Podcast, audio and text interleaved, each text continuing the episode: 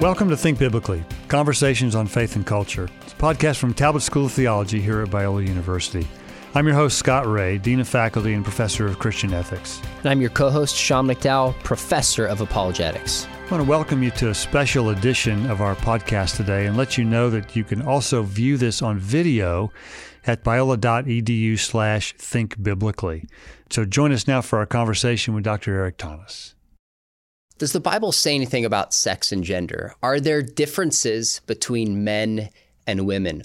Well, given so much conversation about sexuality today and issues of gender in the LGBTQ conversation, it's more important than ever that we think carefully about this, but also think biblically. I'm here with my co host, Scott Rae from Talbot School of Theology. We have a guest today, Eric Thomas, a Bible teacher, beloved professor, former football player, who's willing to talk about these issues that a lot of people want to avoid. So we're really grateful that you would come on and talk with us about this. You're in the classroom with students.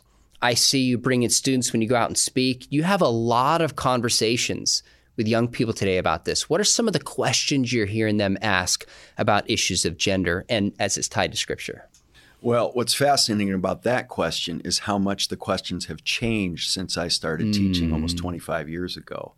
There used to be questions way further down the road of what does it look like to take leadership in a marriage or in the church. Now, the very existence of objective categories of male and female mm. are up for mm. grabs and being questioned. And so mm. the conversation has moved so much further back to foundational issues of the sheer existence of a created intended dif- difference between male and female, or whether that's just sociologically or culturally determined or merely biologically determined, which, by the way, can be altered. So the questions more and more keep going back to whether or not someone's subjective experience determines reality or not, or if there's an objective intentional design in creation. The questions have moved so further upstream. Hmm. So, Eric, one of the things we so appreciate about having you with us is the clarity with which you speak to these issues as a theologian. Uh, and so, I, what we want to start with is what would you what would you say are some of the principal elements that you would think that you would think are crucial in formulating a theology of gender? Well, the first thing I would say is I would want to be super positive about it based on the fact that an all wise, all good creator who is displaying his glory in creation made male and female.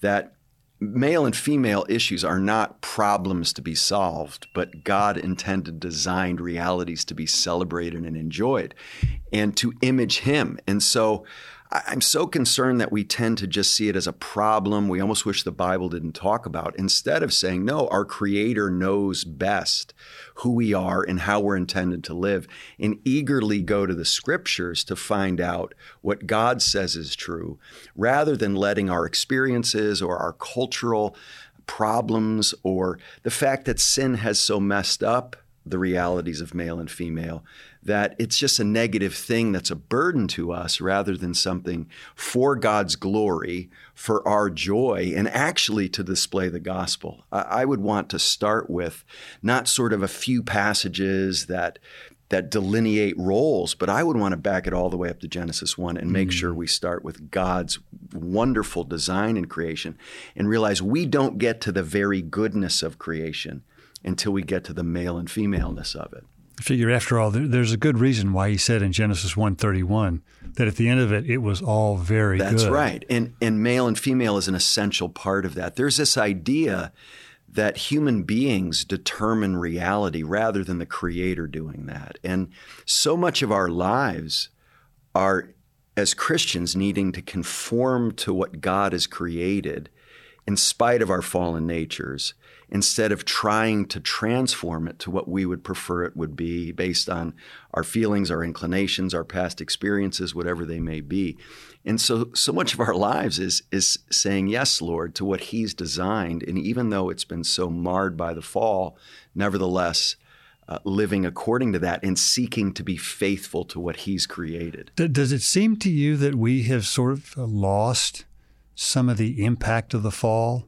In, in this conversation because it seems to me when we put the primacy on our you know our feelings and our inclinations, uh, we sometimes lose the idea that those have been deeply affected by the general entrance of sin.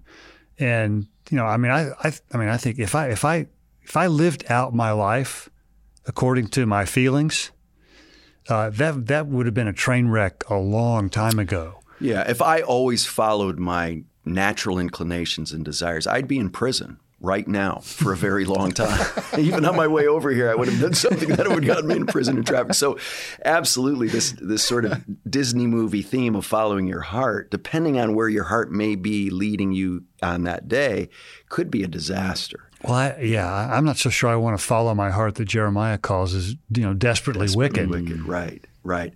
Now the idea is to be transformed in our thinking so that our heart is changed in a Godward direction, and then we can start to live more instinctively or according to where our hearts are inclined. But we need to be very suspicious of where it's leading us from day to day, because the Bible says we suppress the truth in unrighteousness, and although we have transformed character and from the inside out have been changed as new creatures in Christ, there's still a process of aligning mm. our, our affections and our thinking to what God says is true. Eric, you're not only a prof- professor, but also a pastor, which I deeply respect because you're working with people just through life's issues and challenges and problems, et cetera. How would you minister to somebody? So to take some of this theology down to just – a person wrestling with mm. gender dysphoria. How does this theology inform the way you would approach somebody and just love and care for them? Well, the first thing I would want to make sure we remember when it comes to any sexuality issues is mm. sin has affected all of us in every area of our lives. And mm. so, in, in, one sense, I don't want to put sexual sin or sexual a dysfunction or disorders in some separate category from every any other sort of sin that I deal with. The Bible does say sexual sin is sin against the body. There is something deep right, about it right. in who we are. But at the same time, I don't want to put it in some completely different category that whether it's my pride or my critical spirit or my impatience that I'm fighting that we're all in this together. No mm. temptation has seized you that isn't common to man. Mm. And so I don't want to sort of relegate some sins to a well, especially bad category and, and make it even more complicated than it already is. And so on one hand, I, I want to help people grow in their relationship with the Lord and in their Christ like development, no matter what challenge they're up against. Having said that, our sexuality is deep in who we are, and our culture is so hypersexualized. And increasingly, people define themselves by their sexual desires, which is tragic that I would be defined by any desire I have. That we need to help people not feel imprisoned by what inclination, desire they have, realizing we're all dysfunctional in every way and sinful in, in all areas of our lives, including our sexuality. I'm a sexual sinner. I, have got problems uh, sexually. Everybody does, and so. So I want to help folks who are confused, getting mixed messages from culture, being affirmed in whatever it is they may be feeling, to step back and say the power of the gospel and the power of the Spirit can lead you to Christ like conformity and in holiness, whatever the battle is you're up against. I think that's great. And before, before we jump in, what's so helpful about this is we've had Christopher Yuan on on our program before. Mm-hmm. And he talks about how some people will approach him and say, Well, I don't have same sex attraction, so I can't help this person. It's like, wait a minute, we all have common temptations, common issues. Right. There might be something unique about this, but we can relate and minister to them. So that first step yeah, I love that, huge. and I love his his book Holy Sexuality. Mm. I think that point of pursuing holiness in our lives, whatever the battles we may be having are, is so helpful, and and to make sanctification, whatever the challenges we're facing, our goal, I think simplifies things in a really clarifying way. Mm. Eric, let's go back to the classroom here for a minute, uh, and, and out, I'll, I'll, take us out of the church here for a minute and back into the classroom. What are what are some of the main areas where you are seeing students raise the most questions about about the biblical teaching on gender? Are there specific tension points that students feel? I, I would say it boils down to this idea of conforming to a God designed reality rather than affirming where I happen to be right now. there's this idea that to in some way live out of conformity to what's coming naturally in my life is somehow inauthentic and phony. There's this idea that authenticity means living out of your gut, living out of what's happening naturally right now. And so to say to your friend who has embraced a homosexual lifestyle or an, an a gender identity different than the one they bi- biologically were born with uh, is somehow calling them to inauthenticity, to be fake or phony. And this idea of embracing who you are, who you've discovered yourself to be, based on how your perceptions of yourself are today, to challenge that seems like a cardinal doctrine you just can't mess with. And so it seems so unkind and, and intolerant to challenge a friend to live according to God's design for them when it is in conflicting uh, uh, feelings of, of, how they're approaching it right now. So, so a, a, genuine compassion for friends who've embraced a lifestyle or an identity counter to God's design seems mean. It, it seems unkind, and so we have what I call truthless compassion. Hmm. That that it's not compassion grounded in truth according to God's ways and word, but compassion in affirming what your friend is feeling right now. And so, so it's it's really tough to stay under biblical authority when your friend seems to be at odds with it and you want to be a good friend. And so to me, it's that relational crisis so many of my students feel. Even if they're not personally dealing with something, they know really nice, kind, good people, friends, family members in their lives who are embracing an unbiblical approach to sexuality. And it's really hard for them not to affirm it because they feel like they're they're mean. When the fact is you're unloving from a Christian perspective if you affirm anything not according to God's design. It, it's it's unloving to do that. So even Christian students, I found, have just imbibed this sense of authenticity in the way that you described it. Are there any just practical, helpful illustrations or ways that you try to get students and even Christians to say, wait a minute, maybe this isn't a biblical or helpful or a good way of authenticity? Here's what it really means to be authentic. Because it seems like that's at the root of it. Mm-hmm. What does it mean to be free? What does it mean to be authentic? we could talk about biblical teaching until we're blue in the face, mm-hmm. but if we don't rewire what the good life is, all that is going to be for naught. So, are there ways with your students that you try to help them to understand no, that's not the authentic life following what you feel? Here's what the authentic life is, biblically speaking. Right. So, there's this idea that, that authenticity requires a living according to how I feel. When biblically, integrity it means that you live according to what God says is right and true, regardless how you, of how you feel. And that's not hypocrisy, mm. that's actually integrity. And I, I think what I try to help people realize is how unrealistic it is to think it's even possible to always live according to how you're feeling. Okay. So, so let's just take something unrelated to this topic: uh, forgiveness. So, if I know it's right to forgive someone and I offer them forgiveness, and then two minutes later I feel unforgiving, well, at that point I have a few options. I could say, "Well, I guess I'm a big phony." Or I guess I didn't mean it. Or I can say, oh, I guess there's a process in walking down the path of working toward aligning my feelings and even my thoughts to what God says is true. And so I recommit to that forgiveness that I authentically committed to. And then look at that. I made it 15 minutes without any feelings of unforgiveness, right? And then before you know it's an hour. And then maybe I could go a whole day without feeling any unforgiveness. And before you know it, I've gone three months, six months, and eventually I've put that sin to death of unforgiveness. And mm. and that I wasn't being inauthentic in that process. I was actually just realizing, oh, it's a process to grow in conformity to the truth rather than just how I naturally instinctively feel. And so I think I think we give people a really unrealistic view of what life is like growing as a Christian or or in our character to be like Christ if if we give the impression that it just has to happen Hmm. And that if there's a delay between my affections and my righteous commitments, that's not being a phony. That's staying committed to what is right and good in spite of how I feel. And I think God's really honored by that. in a way, even more than when it's just flowing, right? When the right thing is flowing from me. I think God loves when we submit to his word, even when it's not coming naturally.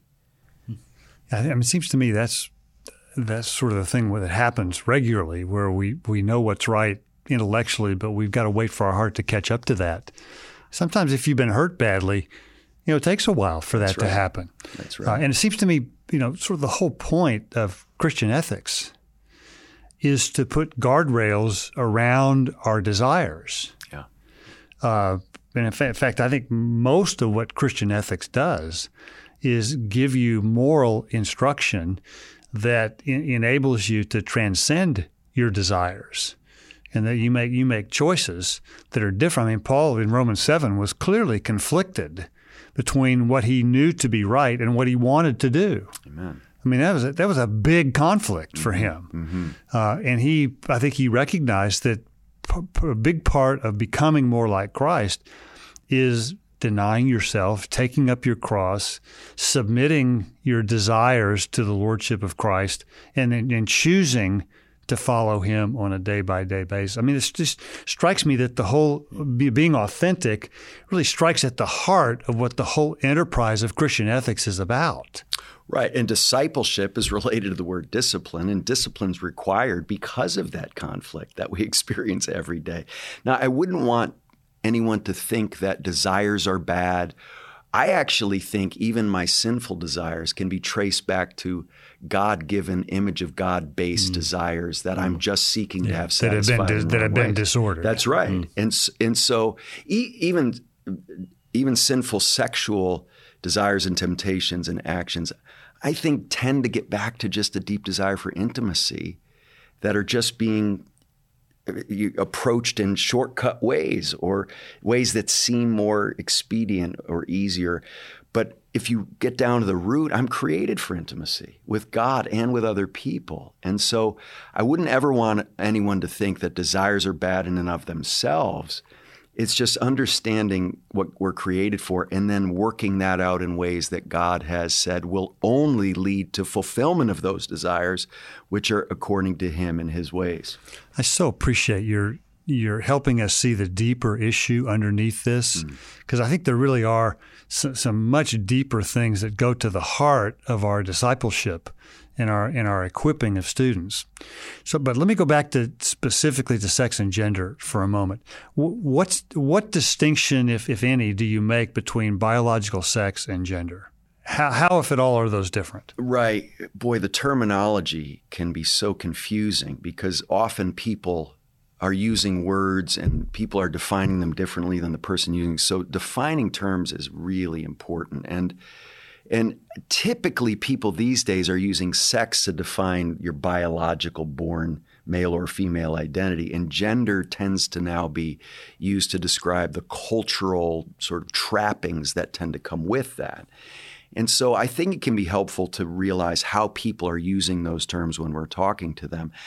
I don't ultimately find it helpful to make that kind of distinction because I think it can cause confusion, as if there is what you're born and then sort of what you decide then, irrelevant of how you're born. And Nancy Pearcey's book, Love Thy Body, is so helpful here that more and more people are viewing the, the, the body as almost this irrelevant thing instead of a tremendous gift from God that shows us who we are as male and female. And that shows up in the issue of abortion, it shows up in, in mm-hmm. transgenderism, it shows up in, in issues of homosexuality as if the body's irrelevant in the way it's designed. So I think that's really important. But but I do want to be very aware of how people are using those terms when I interact with them. But I don't like to make a big distinction between those two, except in the fact that we need to realize they're wonderful God intended distinctions in how He's made us. And like everything else, those get worked out and interpreted culturally. But that's true of everything in life. Everything is in a cultural context. And I need to be aware of what are unnecessary cultural, stereotypical ways of thinking about these things relative to biblical teaching on it. Uh, but at the same time, I don't I don't want to overdo those distinctions because I th- I think it can actually lead to more confusion. So does the Bible even have a concept of gender? Does it ha- as a does it- cultural yeah, as a cultural construct. Well, I think I think the Bible demands that we appreciate culture because it's revelation of God throughout time and cultural expression. Now, people can use culture to explain away what the Bible says. Well, it's a different culture, so it doesn't really apply to us. So our job is to respect the the time and the place and the culture the Bible teaches things, but then at the same time to translate it into our culture that doesn't transform it into something else. That that's the challenge of biblical interpretation at its core is to respect the historical nature of the revelation we find there, but at the same time translate it into our day without turning it into something other than it was ever intended to be. So, biblically speaking, is biological sex an inherent part of what it means to be human? And where does Scripture teach this?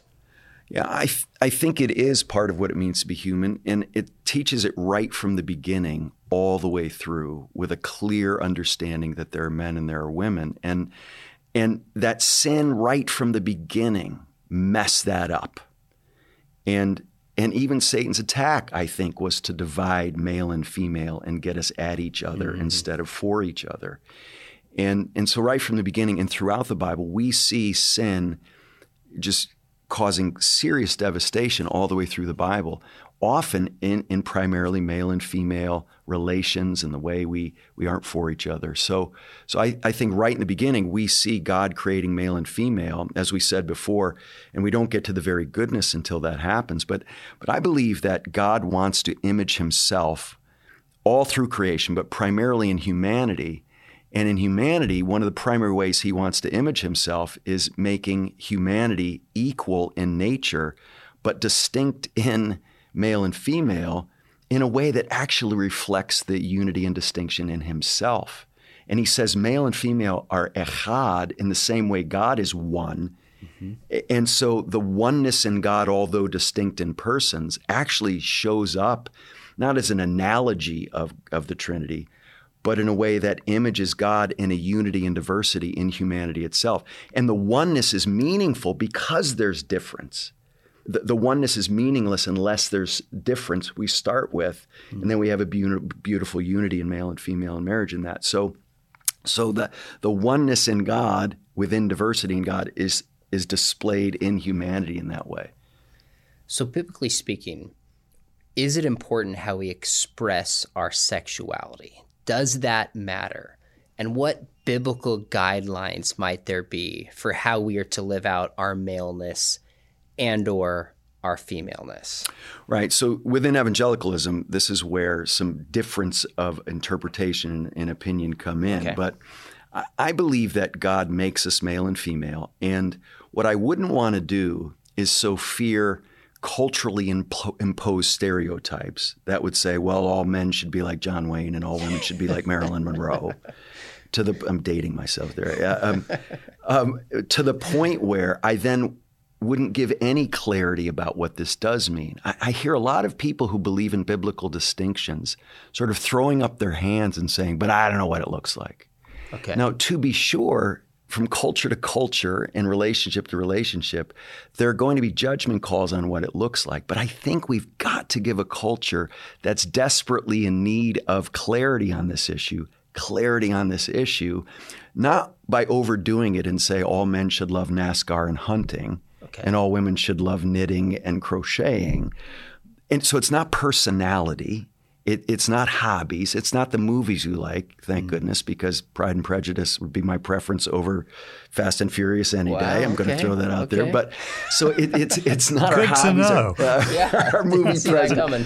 but but I do think it gets down to a relational dynamic between men and women that reflects the biblical pattern of the way I would put it to, to sort of summarize and try to give some clarity is the meaning of manliness.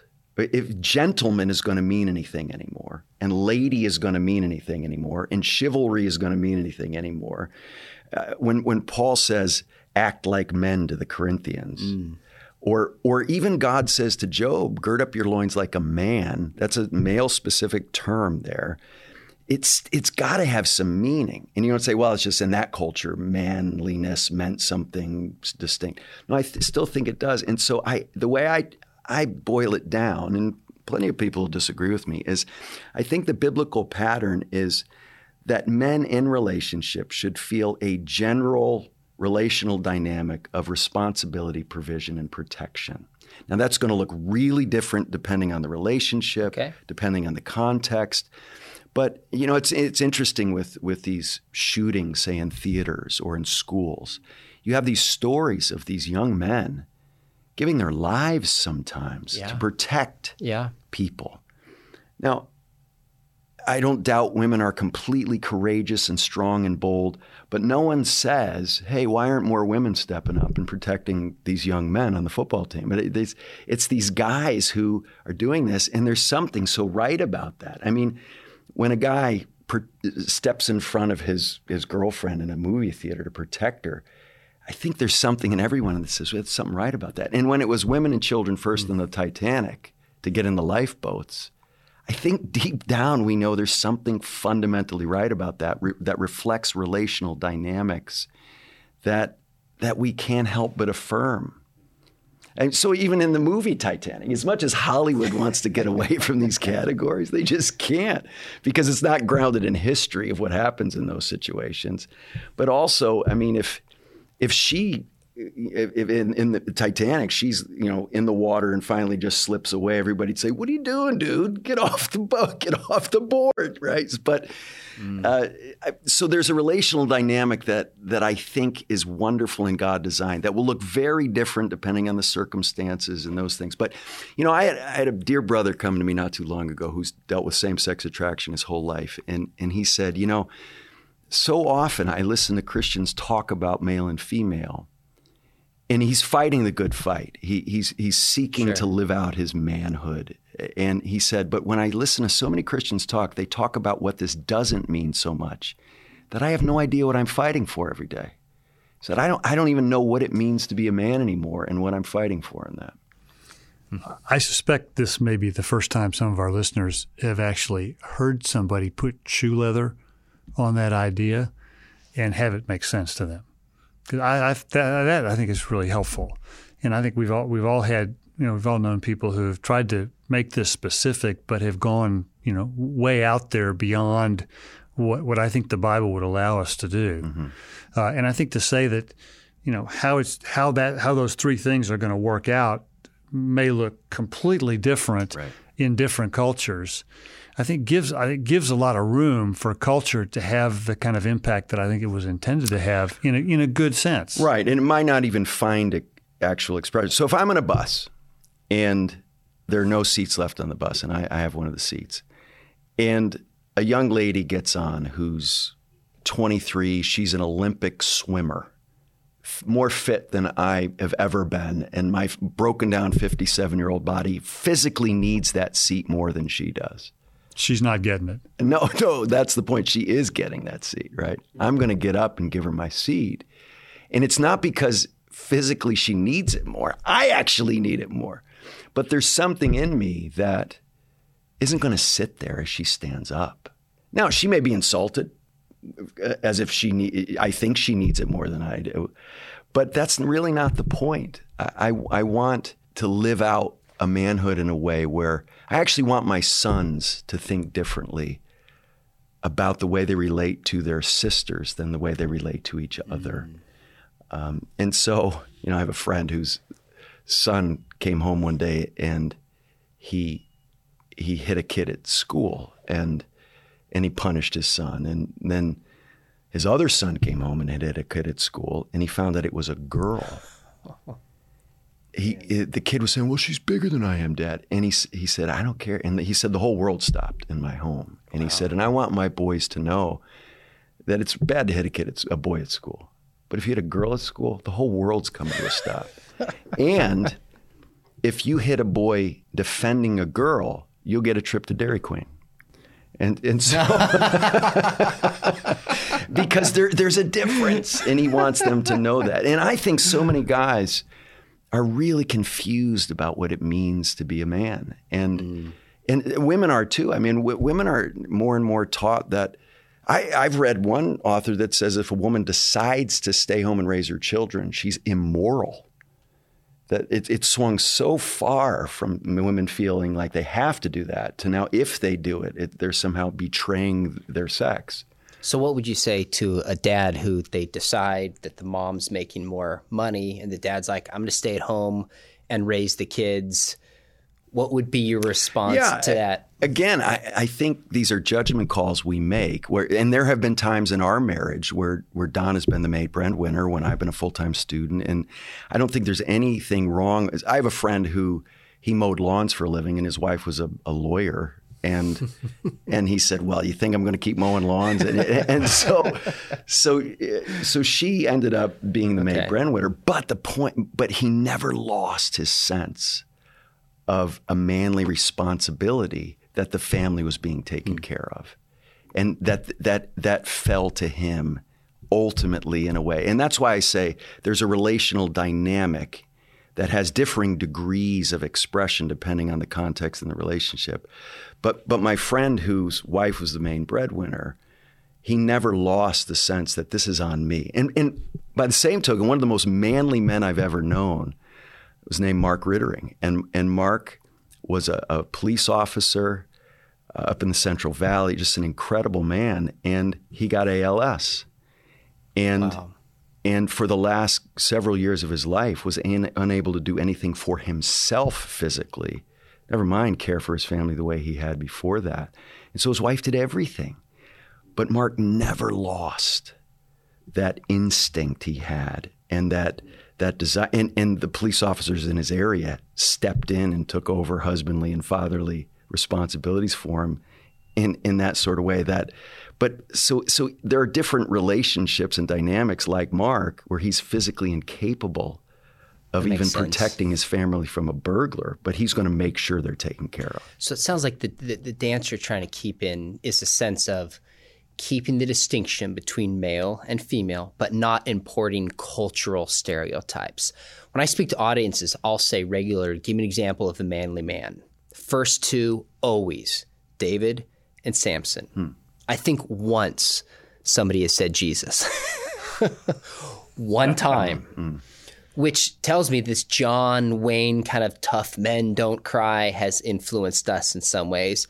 But then on the flip side, there's this sense of like, you know, completely obliterating the distinction. right We have to keep both those in tension. And sometimes there's a little variance there. That's just where that gets tricky, doesn't it? There's a judgment call, Right. biblical scripture, and maybe grace for others who nuance it a little differently. Is that kind of the medium ground we should try to find ourselves in? Well, nothing's more surprised me more since I became a leader in different ways in the church uh, than how many judgment calls about getting this stuff right God leaves up to us.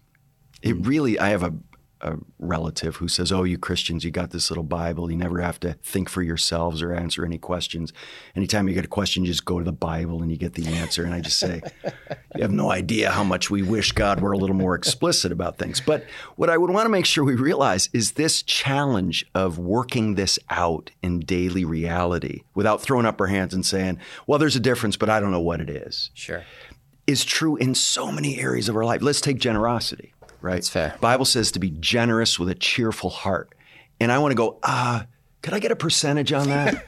right? Or, or at what point am I being a good steward? So is my $35 watch good stewardship, right? I the Bible doesn't tell me. And so we need to work this out together. Or or op- opposing racism in our culture. What's the wisest way to do that? What's the best way to do that? What's the proportional emphasis of that? These are judgment. It's not just male and female that requires daily judgment calls. It's it's almost every area of our life getting it right in our context to do that. And and I wouldn't want to overcomplicate it. I yeah. So what does it mean for me to feel responsible for the spiritual welfare of my family? Well, it means that family devotion is something that Donna may come to me and say, you know, it's been a while since we've read the Bible with the kids. And I'm not going to say, well, it's your.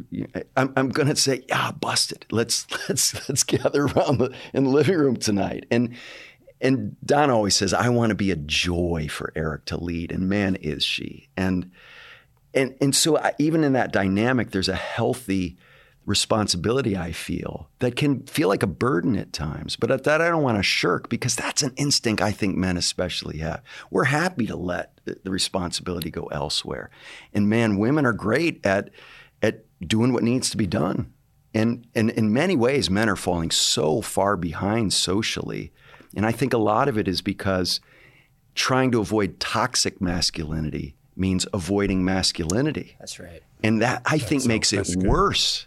Mm. I, I, don't think the solution to toxic masculinity is less masculinity. I think it's more biblical masculinity. That's like Jesus. Just just what you said. That I mean, if if a man were loving his wife like Jesus in strength and love and kindness and compassion and patience and truth, well, who who would fight against that? Yeah, I think it's not an accident that when Paul talks about, you know, male female relationships in marriage, it's the husband who gets the much tougher command right. to love his wife as Christ loved the That's church. That's right. Anybody who reads any man who reads Ephesians five and says, "Yeah, this means I get my way," has no idea what he just read. When when it's wives submit to your husbands, husbands love your wives as Christ loved the church. He should say, "What? if you want to start playing the fairness game, get off the bus now, right? Because what I know how he loved his church. He died for her when she hated him. Never mind when she earned it or something. So, so that call to Christ-like, self-sacrificial, loving leadership has to be be what we are defining leadership by, and not cultural. It, it doesn't mean you get to be a bully and get your way. Yeah, I don't see anywhere in that passage where where that gives the guy a claim on his wife. Not at all. Not at all. It's it's the it's the wife who's got a claim on the husband. That's right. To love to love That's her right. appropriately. Mm. I have to tell you, the the part about protection too, mm. I think resonates with me as a dad. Mm-hmm. Because one of the incidents that I am most proud of my my kids about was when my middle son came outside of a club where his band was playing and they were packing up their stuff in the parking lot, and, and about 20 feet away was a guy who was wailing away on his girlfriend. Oh my goodness! Beating her physically, and to watch to, to hear him tell about it, he just he sort of instinctively stepped into the middle of that. Girl, girl he never met, never knew, never would see wow. again. Stepped in the middle of that and broke it up. Uh, ended up being costly for him because the guy got a, a shot on him mm-hmm. that knocked a tooth out before. Best tooth he ever lost. It was. it was. Uh, before he ended up, you know, basically disabling the guy and protecting her. But I remember him, and, and he he was actually he was really quite, I think, appropriately proud of himself for that, even though, you know, so you could you could look at that and say, you know, you really you were an idiot to step into the middle of that. Uh, yeah, right. Practically speaking. Yeah, yeah. He, I mean, it, yeah. it, really didn't make a lot of sense, but it was just it was something he, he didn't think about it. Uh, he just instinctively stepped in and protected her, and I was very proud of him. It is. That. I have two teenage boys, and they both regularly say to me, "Dad, I really want to get in a fight protecting somebody." They're like have dreams about it. We're like, Dad, I had a dream last night that there was this girl in trouble at school, and I just beat this guy up who's and and I just there's something I love about that. And again, it doesn't mean yeah, that women don't have protective instincts. Of and, course. And there may be a woman who's actually a judo expert who's better at defending herself than I would be defending her. But the point is, do I have that instinct? Well, we don't we don't call women with young children mama bears for, for That's nothing. exactly right. That's uh, exactly right. that you know that protective instinct is, is absolutely very, very, strong. Absolutely, but I think expressed in a in a somewhat different right, way. Right. Right. And so, again, people immediately say, well, I think when I say I think men should have a relational dynamic and an instinct to provide, protect, and initiate, people immediately will say, oh, so does that mean women don't provide, protect, and initiate? Not at all. That's why I say it's a relational dynamic and a degree of relational dynamic that that is expressed. And so so again, this is in no way devaluing women or diminishing the way they incredibly provide, protect, and initiate. But I do think men are created uh, to to express this to a greater degree. Yeah, and there's no, and that doesn't suggest that, you know, outside of the the home, mm-hmm. that it's not a you know wide open playing field for women to, to exercise leadership in whatever capacity they're capable of carrying. Exactly. And, but even then, so my one of my main bosses here at Biola is a woman, and and I submit to what she tells me to do. I have no problem with that. But even in our relationship, I don't want to say it's no different than a relationship I would have with a with a man. There should be still something to carry over. What I wouldn't want to do is say, yes, the specific roles are delineated in the home and the family biblically, but everywhere else is no different because that's weird. It, it, then it makes it seem like a single person isn't a man or a woman until they get married, right. or or until you're in an elder role or submitting to an elder. Your manhood or your womanhood isn't kicking into gear. And the example of your son is a good example of that. So he didn't say, "Well, I'm not going to get involved because this isn't a church or home context." Right? There was there was something about his manhood and the womanhood. Yeah, he didn't even have to think about exactly. it. Exactly. And so I mean, Kevin DeYoung calls it narrow complementarianism or, or, broad complementarianism, and these terms can be loaded. But, but if you do think there are distinctions, I, I wouldn't want to reduce it to well, it's just the family and the church, as if your manhood and womanhood is in neutral until you're in those contexts. That'd be very strange if God made all of humanity one or the other, but it was only operative in those two contexts. Now, the specificity and the clarity of the roles is more laid out clearly, obviously, in those two areas. Yeah, I, just, but, I, I, wouldn't want to be misunderstood. Right. As right. being somehow discouraging to women not to be all that they could be in the in the workplace or in other arenas. Right. At the same time, I wouldn't want them to feel like they need to be a really great mom and wife and CEO to really be a successful woman. right. right. Well, hope, hopefully we're we're over that notion that yeah. you can actually have it all this side of eternity. Mm-hmm. Right. yeah. Good. Tell me how that works out. Right. Right. A couple theological questions for you related to transgender, but first, just one a theological question. I'm curious what you would say. Is you said our biological sex is essential to who we are. That's what it means to be human. So when we die and we go to heaven, do we continue our maleness and femaleness into eternity. If it's essentially part of who we are, it would seem like either we would change in our essential nature or it would continue. I, I think it continues because I do think okay. it's essential to who we are. Because on one hand, we need to affirm our common humanity that we all equally share and have Amen. dignity from it. But in the same way, not only will male and female endure, I think the unique personalities every one of us has been given by God will continue as well. I think you're going to be as recognizable, if not more so, because your image of godness will be more on display than ever, Sean, when hmm. when I see you in heaven. I, I don't think I'm going to say, and you are, because I think even our particular unique personalities will carry hmm. over, hmm. and with that, our male and femaleness. That makes sense. Let, let's shift to some of the comments we hear today. Like you'll hear people say things like, I'm a man trapped in a woman's body. Now, I never want to downplay that if somebody really feels like they that that rings true to them, that that is somebody's experience. But is it biblically and hence metaphysically possible to be a man trapped in a woman's body or a woman trapped in a man's body? Why yeah. or why not? Yeah, let me preface my answer by saying this. I think one of the areas we miss doing this issue well is on one hand realizing there's a cultural revolution that's happened in the area of sexuality that I think is dishonoring to God, it's destructive to human flourishing, and it actually inhibits gospel advance because wow. the gospel is in part advanced in the way male and female relate in marriage and more broadly in the church. I, I think our holy lives as men and women are the backdrop that the gospel advances. A lot of passages of scripture bear that out. But I think it's important to distinguish between a cultural movement that we should call out and and combat and individuals who are caught up in this cultural movement. Amen. And there should be tremendous compassion and and care. So I appreciate why people say, especially conservatives, facts don't care about your feelings. what I say is, well, that's true, but I do. Yeah. And hmm. God does. Yeah. Hmm. So I appreciate what they're saying, right? Facts aren't transformed by your feelings, like we were saying in the beginning of, yeah. the, of, of the time. But but human beings relating to each other and ministering to her to each other have to be be really concerned about how people are feeling and what their experiences have been and the challenges they're going through. I don't want you to be judgmental of me when you become aware of different sins in my life. I want you to say, well, you know, how'd you get here? And and I want you to be mm. be sympathetic to what I've gone through.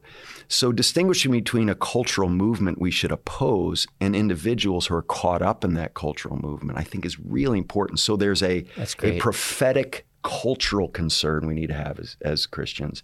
But then there's also personal pastoral concern that will have a very different complexion to it and way of dealing with it than maybe what we would say in a in a paper refuting ideas related to this idea. So, I mean, I've I've had a lot of experience dealing with dear people who are going through this battle in all levels of the spectrum. From I'm embracing this fully to I'm going to fight it according to biblical authority, and, and everywhere in between, both with gender dysphoria and same sex attraction, and and and to deal with individuals where they are and ask great questions and find out where they are and enter into the struggle with them as a fellow struggler is incredibly important on a, on a relational pastoral level.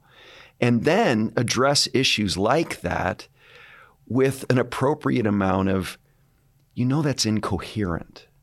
You know, for all of human history, that's not how people have thought. Carl Trueman's book, mm. The Rise of the Modern Self, Great is so book. helpful in this. Great book. Where he says he writes the whole book trying to help re- people realize how incoherent that statement mm. is. Mm.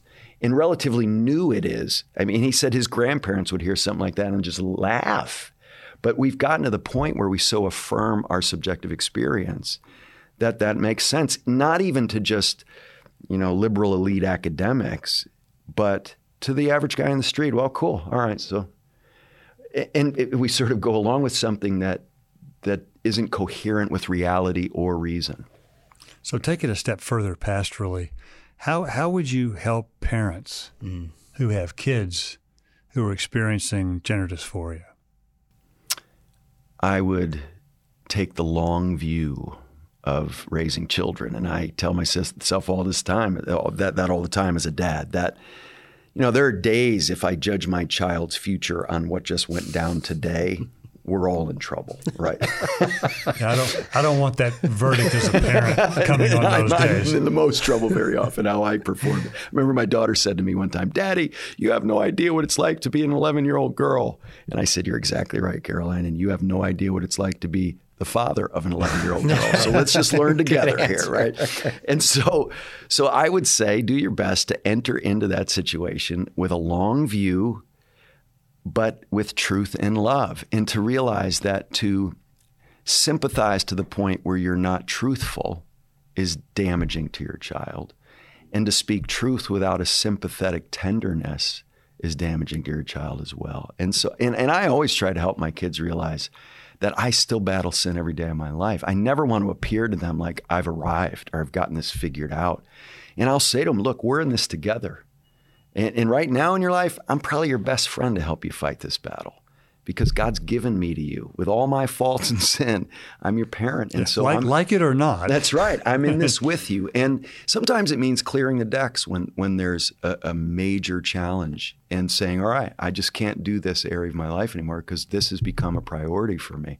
And something like a child going through a crisis in their sexuality in some way probably deserves taking some things off your plate so you can bear down and and just even spend more recreational time so it's not just this that you're dealing with in their life good friend of mine his uh, daughter was wrestling with questions on this and he said he had an insight when he said i was i didn't have to first convince my daughter of an argument or a position mm. i needed to convince her of my love yep. i thought what a beautiful place just to start with a long-term view last thoughts are there any books of the Bible, any resources? If somebody says, okay, I see some of the confusions coming from the culture, coming from the church. I want to develop a more robust theology of just gender. And obviously, there's the debate between egalitarianism and mm-hmm. complementarianism. Mm-hmm. What would be a good next step for somebody to just solidify their biblical understanding on this issue further? Yeah, so, so much that'll be determined by the particular issues. Uh, Kevin DeYoung's just come out with a concise, good book on on male and female that I think is really helpful. Uh, Recovering Biblical Manhood and Womanhood has been tremendously helpful for me to from an exegetical standpoint, dealing with key passages of Scripture that directly relate to this. Sam Andreades has a book called Engendered that I found super helpful as well. Sam actually studied people who had lived in homosexual lifestyles who now were in really healthy heterosexual marriages. Interesting. And he found that in his research, the key issue was clear roles as male and female in those heterosexual marriages that were healthy now and not leaving it super ambiguous like people are inclined to do. And I think Sam's book does a great job of of dealing with that sort of issues. Uh, Christopher Yuan's book, Holy Sexuality, has been really helpful. Uh, so th- those are some I'd recommend. There are a lot of great resources out there. That's great. Dr. Erik Thoennes, thanks for taking the time and letting us just kind of probe your mind on some sensitive, difficult topics today that oftentimes people don't want to talk about.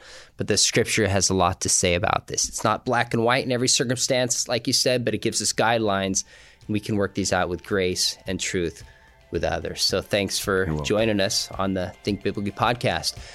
This has been an episode of the podcast Think Biblically Conversations on Faith and Culture.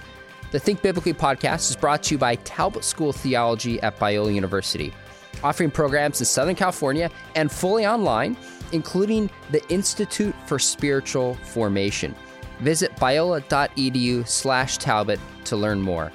If you enjoyed today's conversation, please consider giving us a rating on your podcast app. Every review helps and please consider sharing it with a friend. Thank you so much for listening, and remember, think biblically about everything.